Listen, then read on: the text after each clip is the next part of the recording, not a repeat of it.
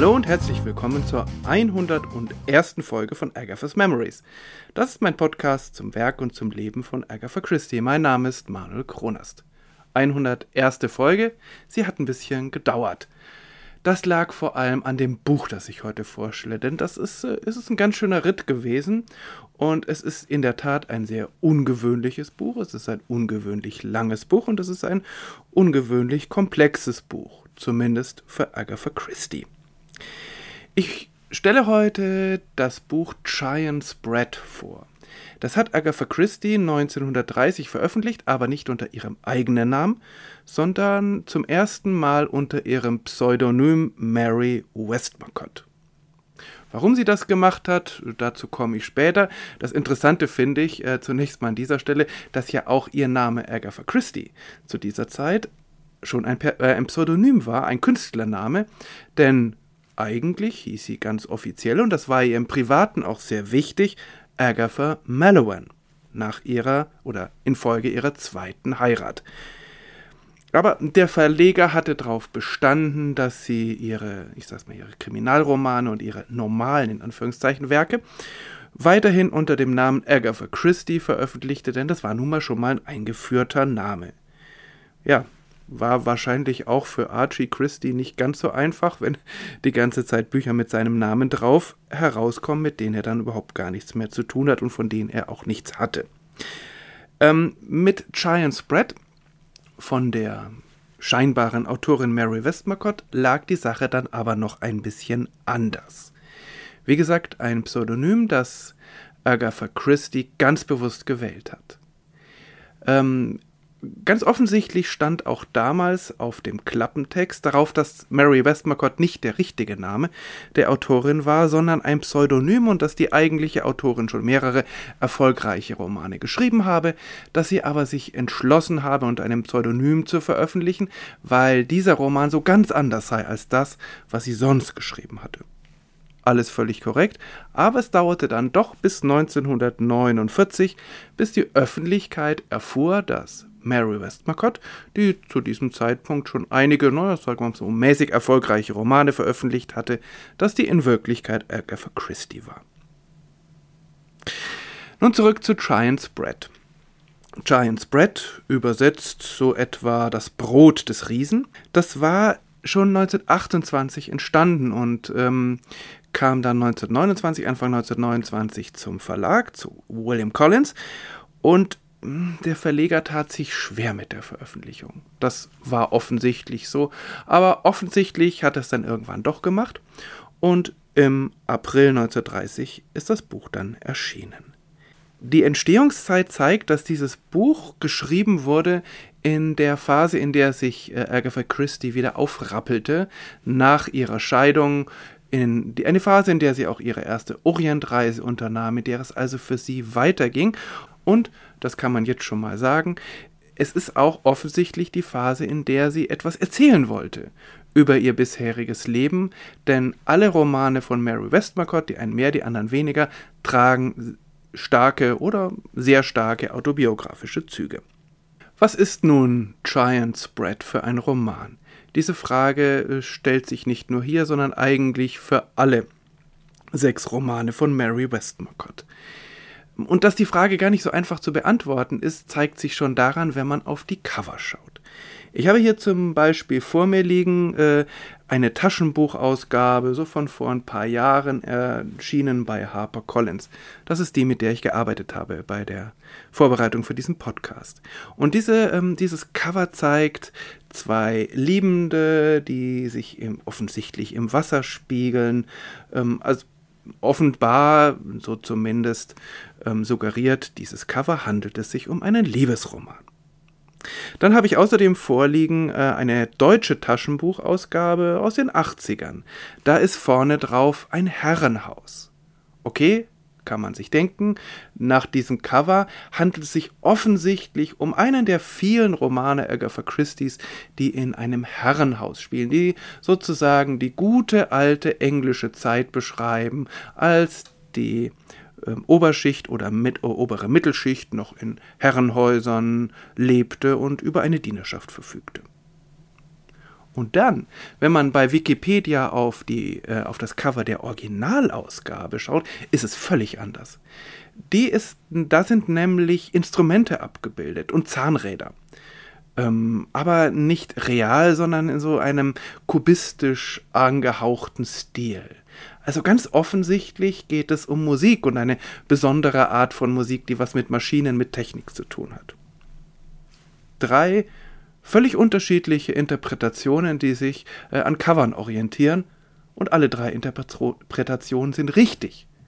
Aber alle drei äh, beschreiben eben nicht das Ganze. Ja, es ist ein Liebesroman. Ja, dieser Roman beschreibt äh, äh, sehr detailliert das Leben äh, in einem Herrenhaus, ähm, na, sagen wir es mal Ende des 19., Anfang des 20. Jahrhunderts. Und ja, in diesem Roman geht es um Musik, um eine avantgardistische Art von Musik und um einen Komponisten, der letztlich seiner Musik alles unterordnet. Alles richtig. Und trotzdem, naja, vielleicht äh, ist dieser Roman auch deshalb äh, kein äh, Klassiker der Weltliteratur geworden, weil er sich so schwer festlegen lässt. Das spielt ja alles auch immer ein wenig eine Rolle dabei.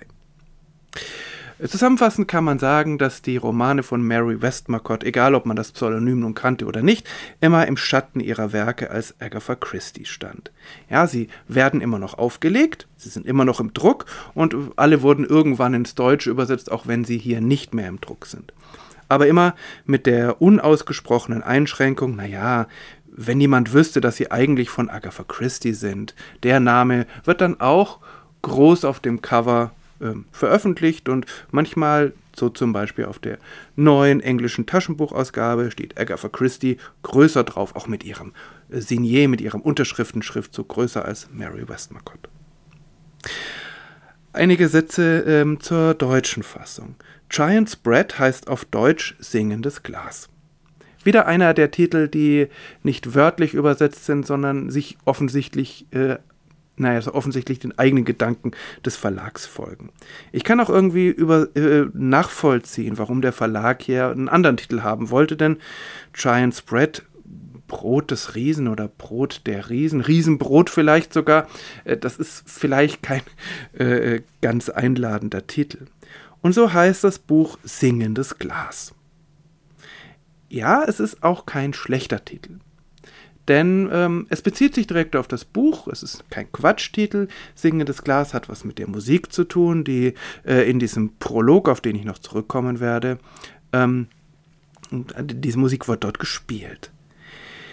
Aber trotzdem finde ich, dass Giant Spread ein vielschichtigerer Titel ist. Denn es nimmt ein Hauptthema des Buches auch. Wie Kunst, konkret die Musik, zu einem Monster wird, das sich von Leben der KünstlerInnen, ihrer Freunde und ihrer Familien ernährt. Das wird im weiteren Verlauf dieser Folge noch klarer werden.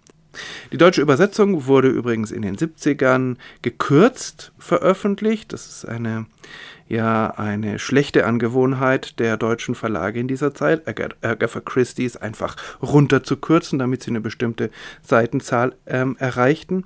Es gab dann in den 80ern eine ungekürzte Taschenbuchausgabe, die ich, ähm, die ich vor mir liegen habe, die man auch noch antiquarisch erhält, erhalten kann, aber ich muss sagen, ich habe jetzt nicht wirklich den ganzen Roman verglichen, aber so die Stichproben, die ich gemacht habe, ähm, naja, da würde ich dann doch dazu raten, sich, wenn es irgendwie geht, an die englische Originalfassung zu halten, denn die ist einfach sprachlich besser. Die deutsche Übersetzung ist nicht schlecht, sie ist nicht, äh, äh, sie ist nicht ungenau, aber so die Feinheiten der englischen Sprache, die Agatha Christie doch an ganz vielen Stellen benutzt, äh, die kommen doch so ein bisschen zu kurz. So als ob die Übersetzung ähm, schnell angefertigt worden sein musste. Vielleicht auch, weil Verlag und Übersetzerin sich nicht so ganz im Klaren darüber waren, was sie da für ein Buch vor sich hatten. Wer weiß, das ist ja, wie gesagt, das ist völlig anders als die anderen Bücher. Zumindest im englischen Raum erlebten die Romane von Mary Westmacott äh, ein gesteigertes Interesse, nachdem klar wurde, wie stark sie autobiografisch sind.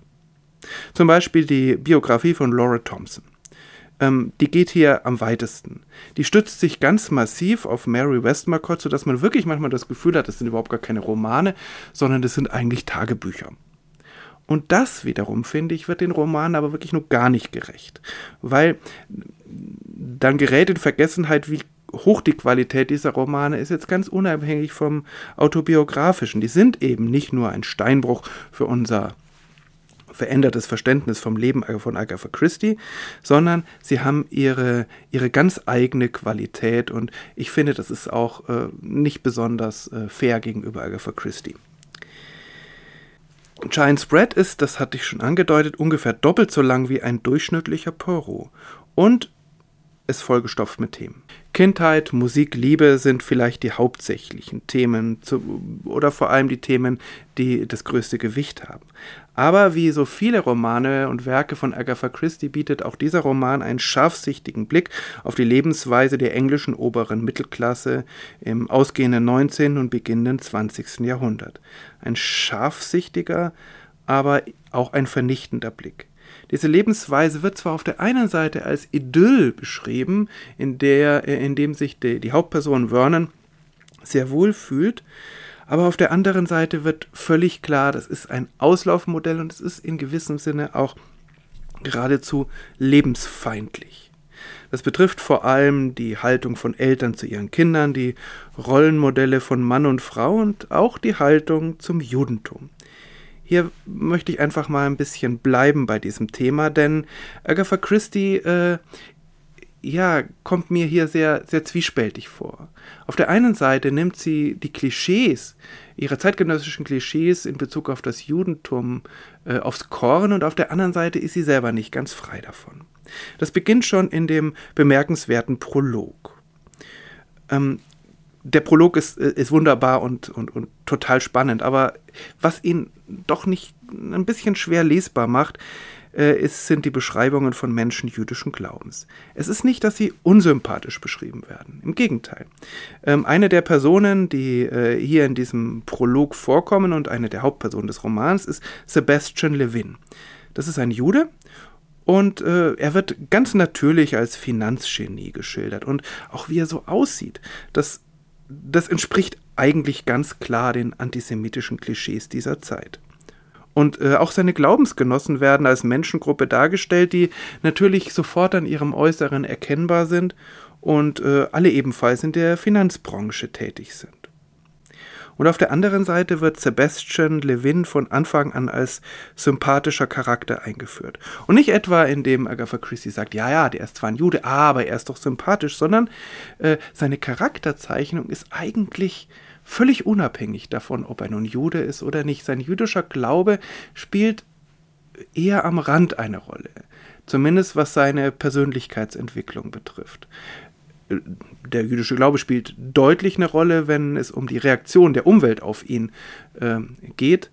Aber da äh, muss man sagen, das ist eher ein Verdienst von Agatha Christie, dass sie sehr scharfsinnig oder scharfsichtig die und auch scharfzüngig ähm, diese Reaktion beschreibt und sie damit auch bloßstellt. Das Ganze gilt auch für seine Familie. Natürlich ist auch Sebastians Vater ein Finanzgenie, seine Mutter ist füllig mit Diamanten behängt, außerdem lispelt sie. Also, wenn man will, so auf, auf eine gewisse Art auch zwei, naja, Witzfiguren ist zu viel gesagt. Denn sie werden nicht als Witzfiguren behandelt.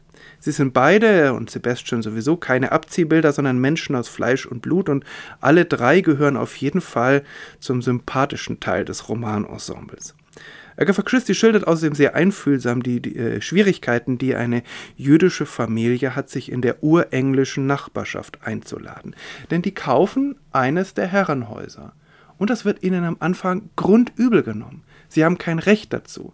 Zunächst mal gehören sie nicht zur Upper Class, sie sind neureich, schlimm genug, und dann sind sie noch jüdischen Glaubens. Und es hat eine gewisse Tragik, dass der Vater, Sebastians Vater, der Meinung ist, man könnte sich mit Freundlichkeit und Wohltätigkeit, überhaupt mit Geld, die Freundschaft der Nachbarschaft kaufen. Tragik, nicht deshalb, weil es in dem Fall nicht funktioniert, es funktioniert. Aber es ist natürlich deshalb tragisch, weil, äh, weil viele Jüdinnen und Juden zu dieser Zeit sich das natürlich nicht leisten konnten und sie dann wirklich schutzlos dieser Haltung ausgeliefert waren. Und weil auf der anderen Seite natürlich Sympathie, die mit Geld erkauft ist, immer auf tönernem Boden steht. Hier ein längeres Zitat, das die leicht äh, heuchlerische und äh, Haltung der englischen Landbevölkerung schildert. Die Familie Levin hat ein Herrenhaus auf dem Land gekauft und versucht nun Zugang zur lokalen Gesellschaft zu erhalten. Little by little the Levins made headway. The church needed a new organ.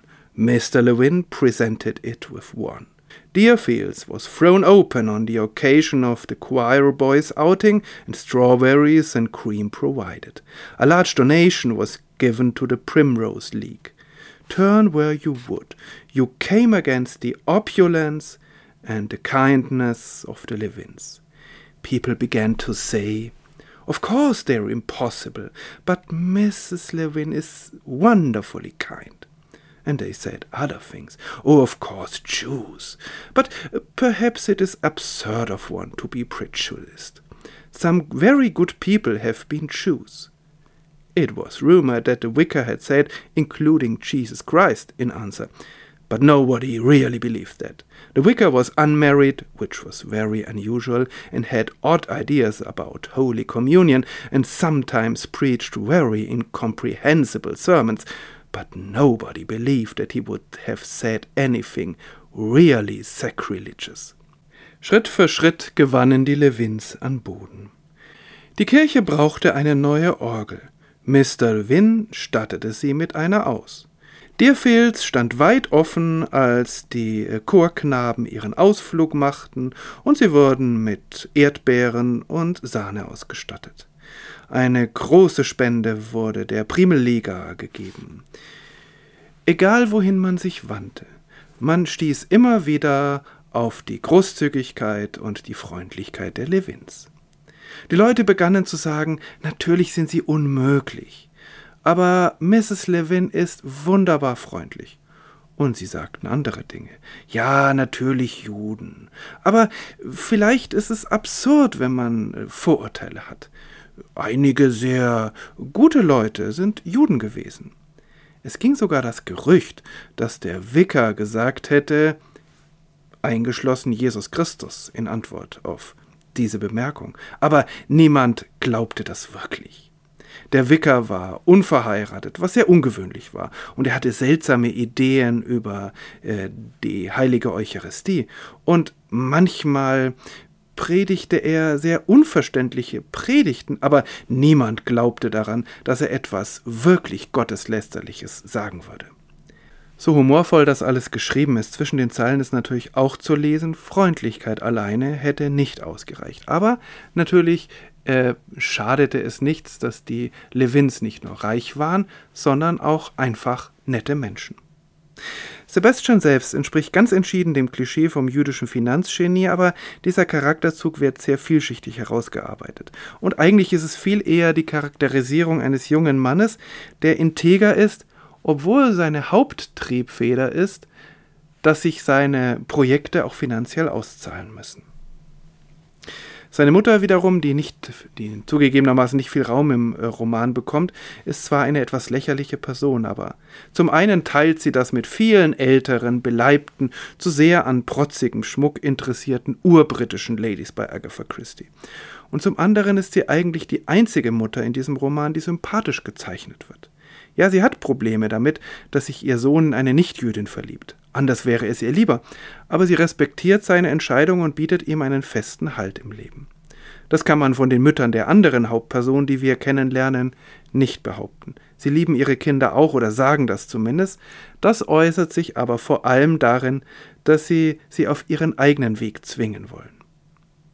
Dann wiederum kommt in der ersten Oper, die Vernon, der Romanheld, schreibt, ein diabolischer alter jüdischer Hausierer vor. Das ist eine ganz klar rassistische Schilderung, muss man zugeben.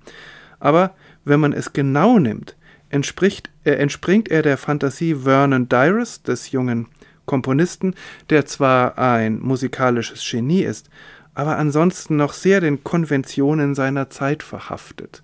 Er, auch er muss sich anstrengen, um Freundschaft mit Sebastian zu schließen und wahrscheinlich äh, ändert das nichts an seinen grundlegenden Vorurteilen gegenüber Jüdinnen und Juden und insofern gerät dann diese äh, unglaublich schreckliche Figur in diese Oper hinein.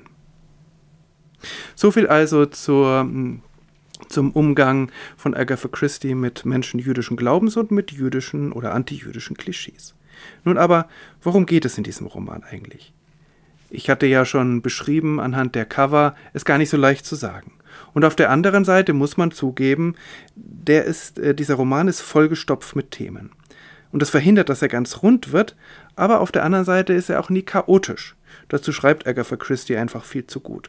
Und die Teile des Romans sind vielleicht auch viel interessanter als die Summe. Denn worum es in dem Roman äh, handlungsmäßig geht, ist eigentlich schon bekannt aus Agatha Christie's Kurzgeschichten. Ein junger Künstler muss sich zwischen der Liebe und seiner Kunst entscheiden und merkt, dass er nicht beides haben kann. Und dann steht er auch noch zwischen zwei Frauen.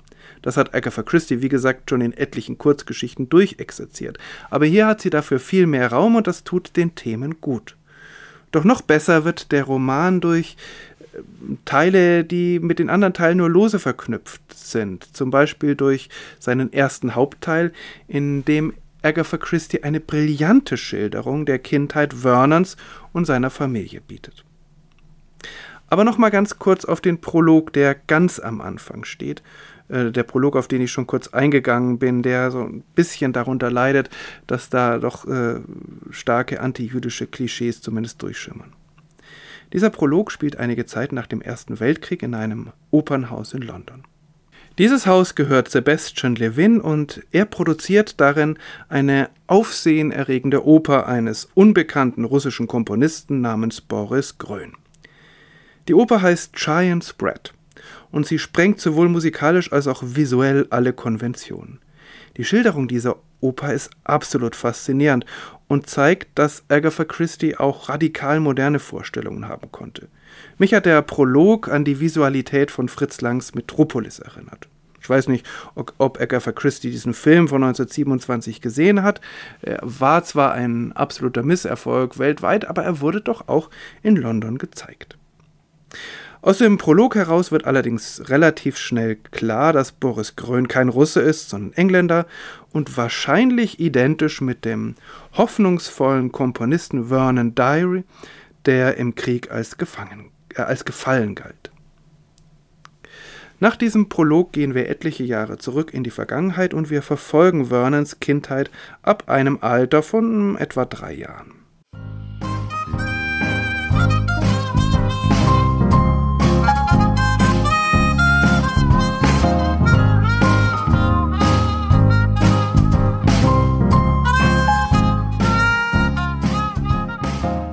Ich habe schon gesagt, dass ich den ersten Hauptteil des Buches brillant finde. Er ist überschrieben Abbott's Puissance. Das ist so ein seltsamer äh, englisch-französischer äh, Häusername, wie er eigentlich in England gar nicht ungewöhnlich ist. Also man könnte ihn irgendwie übersetzen mit die mächtigen Äbte, das spielt aber keine Rolle. Aber es ist auf jeden Fall der Name des Hauses, in dem Vernon aufwächst. Und ein wenig erinnert dieses Thema eines Hauses natürlich an Agatha Christie, die zeitlebens äh, sich sehr stark mit Häusern identifiziert, denn Vernon entwickelt eine ähnlich starke Bindung zu seinem Elternhaus wie Agatha Christie zu ihrem. Und ebenso macht es auch ihm später finanzielle Schwierigkeiten. Der erste Satz dieses Hauptteils lautet There were only three people of real importance in Vernon's world Nurse, God and Mr. Green. Es gab nur drei Personen von wirklicher Bedeutsamkeit in Vernons Welt. Kinderfrau, Gott und Mr. Green. Es ist ein starker Anfangssatz, finde ich, weil er neugierig macht. Und er beschreibt gleich in mehrerer Hinsicht wesentliche Themen des weiteren Buches. Der dreijährige Vernon wächst in behüteten Verhältnissen auf. Seine Eltern können sich nicht nur ein Kindermädchen leisten, sondern auch noch eine Kinderfrau die im Kinderbereich des Hauses das absolute Sagen hat und für den kleinen Vernon eine absolute Respektsperson ist. Über ihr steht eigentlich nur noch Gott. Ansonsten neigt Vernon durchaus dazu, gnadenlos Grenzen auszutesten und Kindermädchen an den Rand der Verzweiflung zu bringen. Es gibt aber Personen, bei denen er das nicht mal versucht. Es sind keine grausamen Personen, das kann man von äh, Nurse nur wirklich nicht behaupten.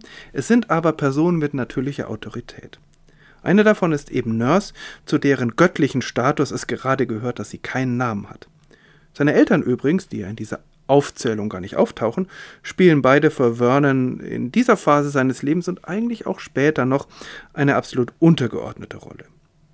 Gott wiederum ist die Macht, die sogar noch über Nurse steht, denn Nurse weiß zwar viel und hat auf alles eine Antwort, aber alles weiß nur Gott. Und trotzdem spielt Gott eine deutlich geringere Rolle im Alltag äh, als Nurse. Und dann kommt als drittes Mr. Green dazu. Mr. Green ist nicht real, es ist ein erfundener Freund, ein gutmütiger, aber in seinem Reich allmächtiger Mann. Er erinnert ein wenig an den Dorfmetzger, der im Kirchenchor singt, und es ist ein Mann, der zahlreiche Kinder hat ohne dass das jetzt irgendwas mit Sex zu tun gehabt hätte. Er hat nämlich 100 Kinder, die einfach immer nur dabei sind und irgendwie ununterscheidbar sind und dann drei weitere, die heißen Pudel, Squirrel und Tree, also Pudel, Eichhörnchen und Baum. Diese drei erfundenen Kinder sind die besten Spielkameraden Vernons, mit denen er eine Menge Spaß hat. Und hier bestehen nun ganz enge Parallelen zu Agatha Christie, die auch eine Vielzahl erfundener Spielkameraden hatte und die durchaus nicht darunter litt, dass sie eigentlich keine realen Freunde im gleichen Alter hatte. Der Name Mr. Green wird übrigens auch später noch im Buch eine ganz wichtige Rolle spielen. Agatha Christie schildert in diesem ersten Hauptteil, wie Vernon größer wird und wie er immer besser lernt, seine Umgebung zu verstehen. Und das Brillante dieser Schilderung ist, dass sie auch mitwächst, dass wir ganz konsequent die Umgebung Vernons aus seiner Sicht sehen, die immer weiter wird. Er versteht immer mehr und die Dinge, die er erst nur ahnte, die werden ihm dann immer klarer und eventuell auch immer bedrohlicher. Und so ist das ein sehr beeindruckender, manchmal auch beklemmender Teil. Vor allem gilt das Beklemmen für Vernons Eltern. Die spielen, wie gesagt, keine so besonders große Rolle im Leben von Vernon, aber sie sind natürlich doch da. Sein Vater wird äh, im Verlaufe des Buches klar, er hat seine Mutter des Geldes wegen geheiratet und außerdem kann er die Finger nicht vom weiblichen Personal lassen.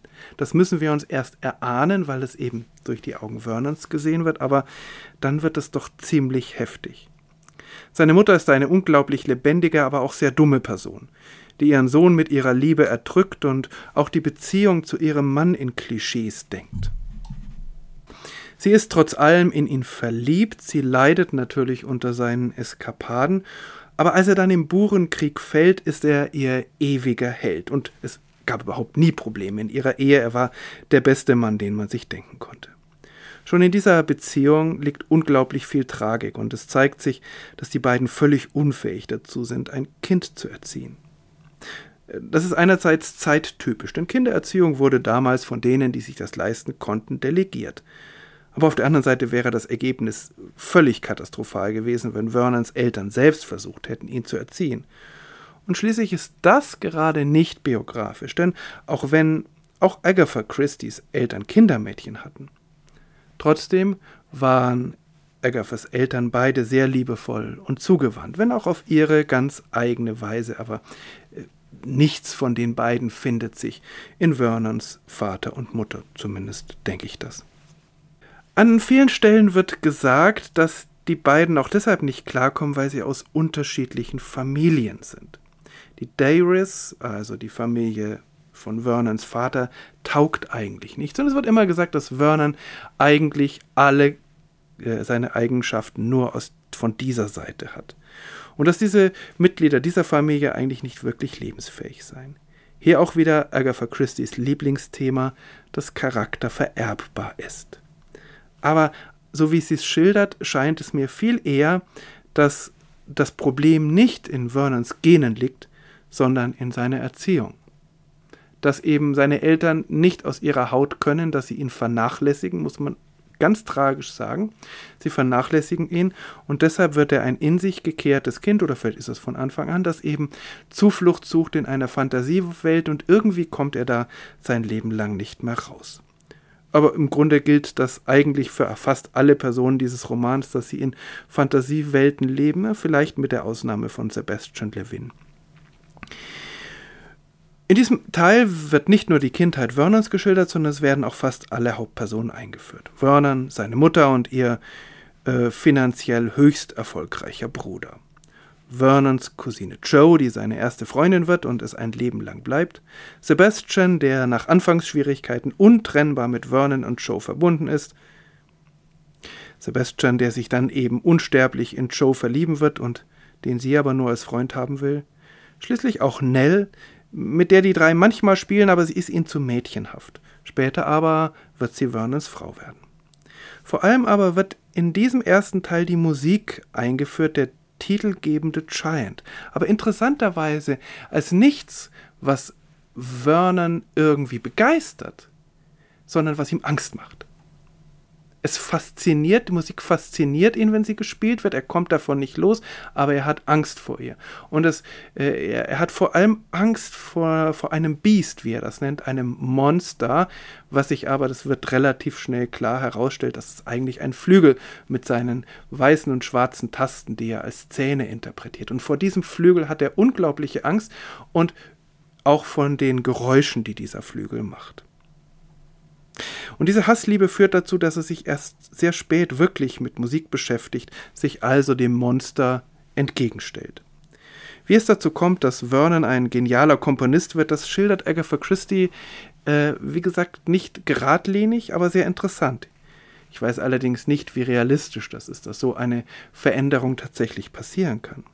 Aber dass die Musik ein Monster ist, dass Vernon zwar auf der einen Seite glücklich machen wird, aber auf der anderen Seite sein komplettes Sozialleben verschlingen wird, das zieht sich durch das ganze Buch. Ich habe gelesen, dass Agatha Christie die Musik der ersten Jahrzehnte des äh, 20. Jahrhunderts und ähm, die musikalische Gesellschaft in diesem Buch völlig korrekt beschreibt. Und das ist eine Facette ihres Wirkens, die wir in mehreren Kurzgeschichten beschreiben können, Musik und überhaupt die Kunst und ihre Auswirkungen auf Menschen, ähm, die wird später auch in mehreren Kriminalromanen begegnen. Für mich macht sie das am eindrucksvollsten in Five Little Pigs von 1942. Dort ist es allerdings ein Maler, kein Komponist. Dann stirbt Vernons Vater, die Familie gerät in finanzielle Turbulenzen und äh, das alles führt dazu, dass seine behütete Zeit in Abbots Puissance ihr Ende findet. Danach, in den restlichen Teilen, wird der Roman nicht weniger interessant, aber er betritt doch vertrauteres Terrain. Er beschreibt ein komplexes Viereck zwischen Vernon, Nell, der Sängerin und Schauspielerin Jane und der Musik. Ich werde nur nicht die weiteren Phasen des Romans so Schritt für Schritt nachzeichnen, das würde viel zu lange dauern und brächte letztlich nichts. Denn die Handlung ist eigentlich viel weniger spannend als die Charakterisierung aber so viel. Bezogen auf den Prolog ist tatsächlich alles andere Rückblende. Die Beziehungen der Charaktere bewegen sich äh, in diesen in diesen Hauptteilen des Buches in unterschiedlicher Weise auf einen tragischen Höhepunkt hin und der Schluss des Werkes zieht dann noch einmal alle Register. Und das ist bitter, dass die einzigen Gelegenheiten, bei denen die Hauptpersonen wirklich glücklich sind, dass das die sind, bei denen sie einen großen Teil der Realität ausblenden. Kindheit, Krieg, Gedächtnisverlust, so schräg das manchmal klingt. Im Mittelpunkt des Romans steht Vernon Diary, ein musikalisches Genie, das sich aber dessen erst allmählich bewusst wird. Wir erleben ihn, wie gesagt, als Kind, das viel für sich ist und eine überbordende Fantasie hat, so wie Agatha Christie. Und so schafft er sich eine Art Traumwelt, in der er keinen Mangel hat und nach der er sich immer wieder zurücksehnt. Es wird deutlich, dass er zwar von Frauen begehrt wird, aber selbst zu einer wirklichen Liebesbeziehung gar nicht fähig ist. Und am Ende wird alles andere von seinem musikalischen Genie verschlungen, das keine Nebenbuhlerinnen duldet. Immer wieder taucht dieses Thema der verschlingenden Kunst in Agatha Christie's Werken auf und ich frage mich warum. Sah sie bei sich selbst eine ähnliche Gefahr? Vernons bester Freund, das kam jetzt schon mehrmals zur Sprache, ist Sebastian Levin. Er ist Jude, auch wenn wir ihn nicht als aktiv praktizierend erleben.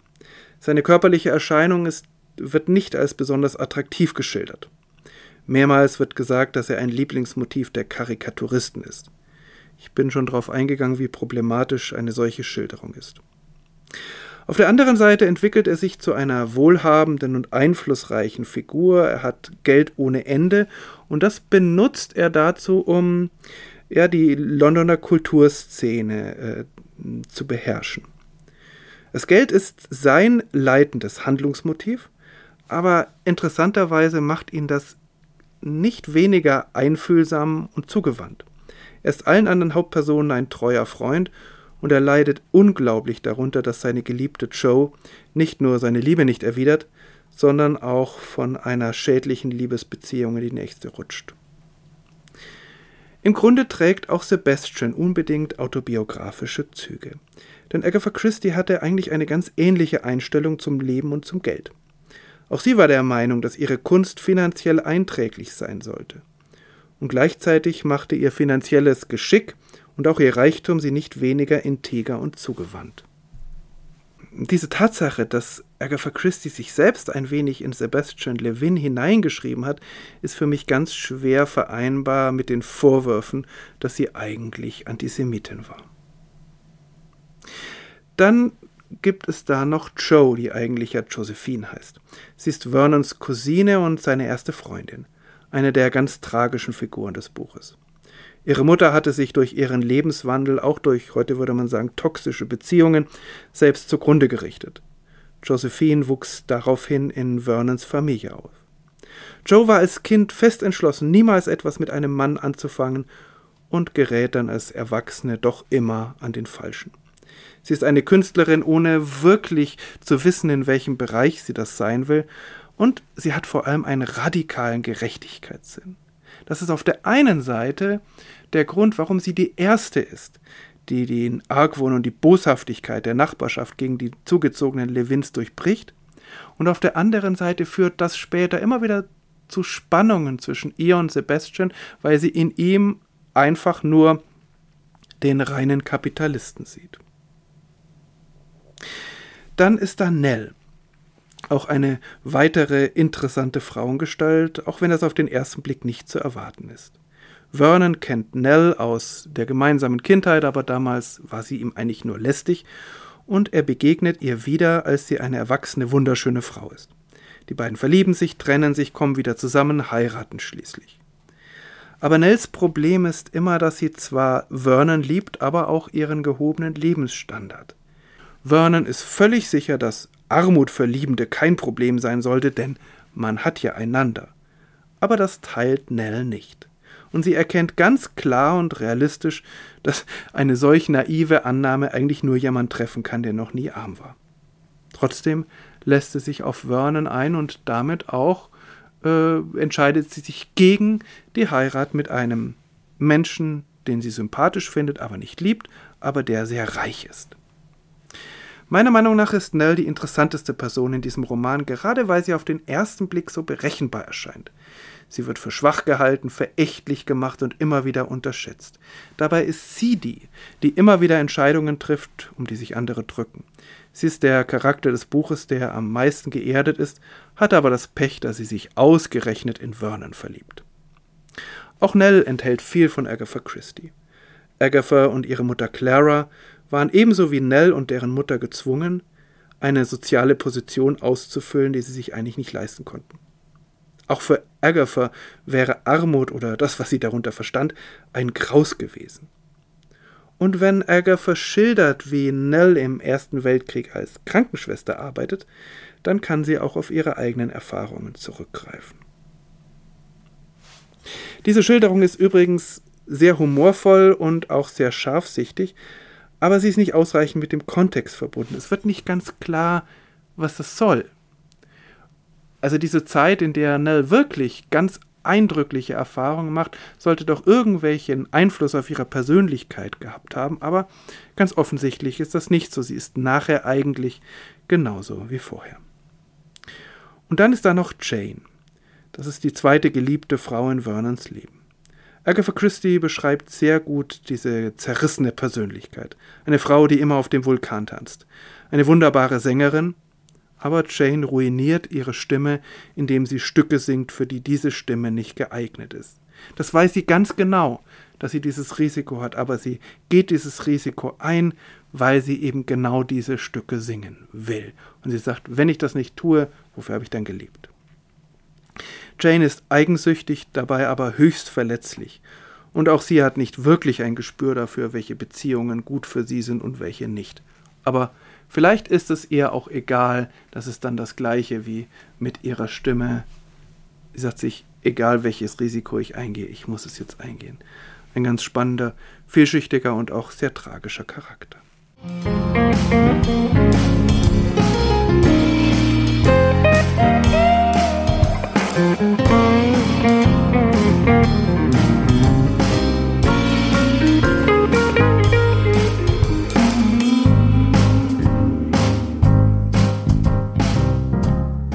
Giant's Bread ist ein langer Roman. Man könnte ihn eigentlich selbst als Biest, als eine Art Monster bezeichnen. Aber Agatha Christie verliert nie die Kontrolle. Sie bindet die losen Enden gekonnt zusammen und auch hier lassen sich beim zweiten Lesen neue Querverbindungen entdecken. Die Farbe Grün zum Beispiel oder das Motiv des Monsters.